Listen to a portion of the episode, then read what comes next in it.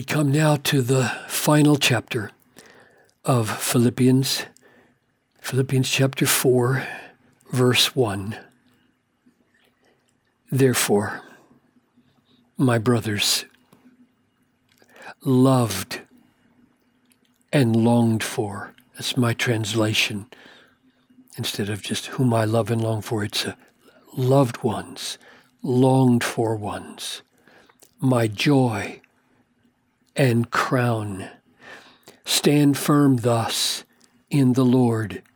And then this very same word is used at the end loved. Loved, loved. Father, as we look at this amazing and beautiful expression of Paul's heart for the Philippians, I pray that inasmuch as what he experienced for them, we would experience for the for the believers around us, the people we're called to care for. I pray for this in Jesus' name. Amen. I'll save for, uh, I think we'll probably spend three sessions on this verse, but I'll try to keep them shorter. Um, I'll save the therefore and the thus, both of which point back to what's just gone before, for later. And right now, just focus on brothers loved, longed for. So he's calling them an affectionate term, as he does in all of his letters. They are family now. They are in Christ Jesus, and in Christ Jesus, we are all united. And we're united with God as our Father, and therefore we are brothers, which encompasses probably brothers and sisters, because immediately he's going to start talking to two women. Loved. I love you, Philippians, which first I think signifies when I'm about to give you an exhortation, stand firm.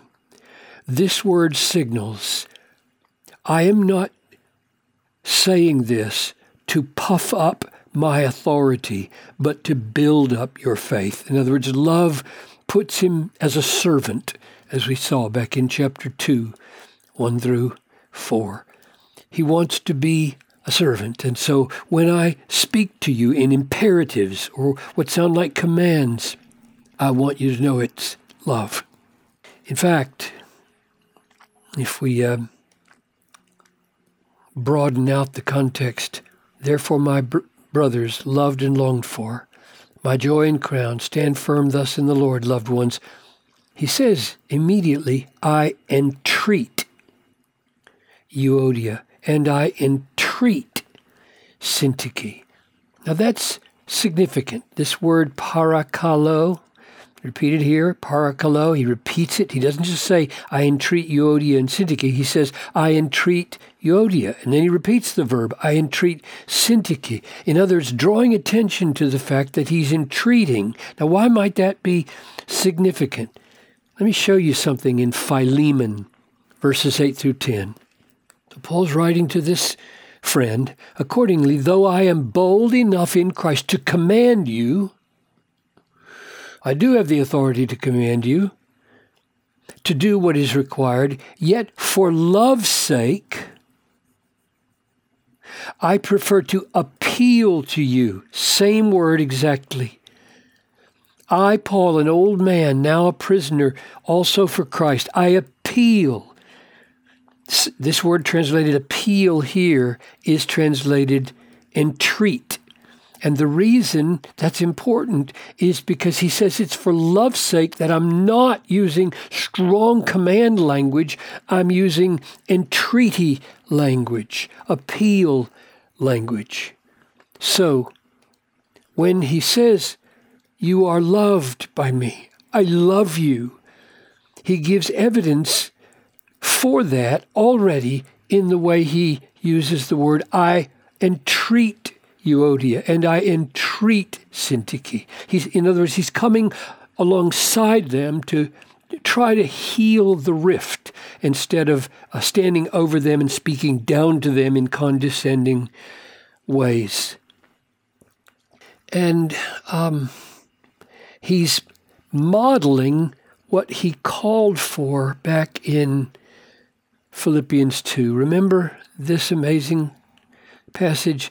If there's any encouragement in Christ Jesus, any comfort from love, any participation in the Spirit, any affection and sympathy, complete my joy by being of the same mind, having the same love. We'll talk about joy next time. Having the same love. So he's telling them if there's any love for me, if there's any love for me, here's how you can show it to me. And then he goes on to talk about do nothing from selfish ambition or conceit, but in humility count others more significant than yourselves. That's what love is going to look like.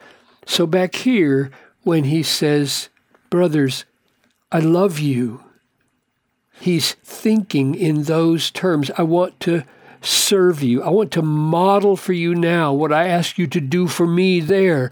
If there's any love for me, then live together in harmony. I want to live for you right now as we move into the last chapter of this letter. So, this stand firm exhortation here is an entreaty, it's an appeal, just like he will do with Euodia and Syntyche. And then, lastly, today, longed for not only loved, but longed for, desired. That word is used one other time in the book of Philippians. Let's go look at it. It's Philippians 1 6 through 8. I am sure of this, that he who began a good work in you will bring it to completion at the day of Christ. So he's he's sure of the the Christian beginning that they've made will last and come to completion because God's going to do it. How, do, how is he so sure of this? It is right for me to feel this way, this confidence about you all. And then here's his argument. It's got two steps here and here. Because I hold you in my heart.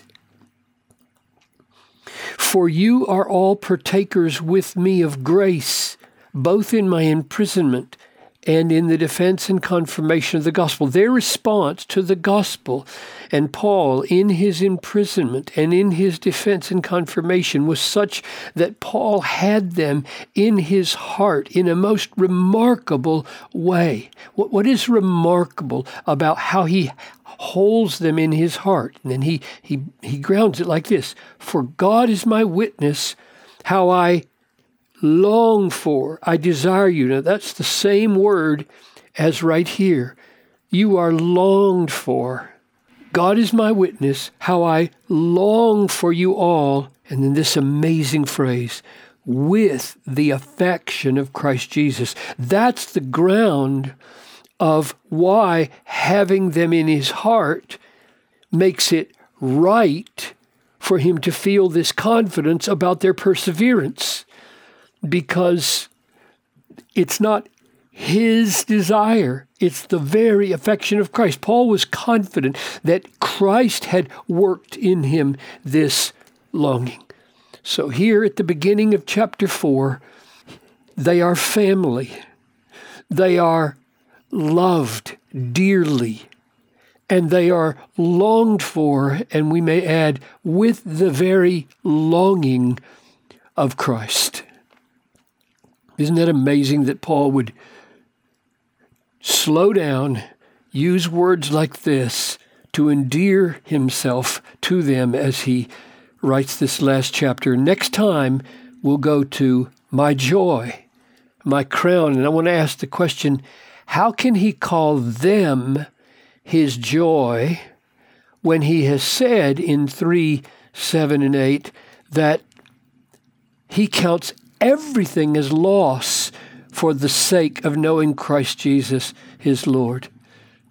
Doesn't that loss include these brothers, or does it? How, how is it not a competition with Jesus when he says, Brothers, you are my joy?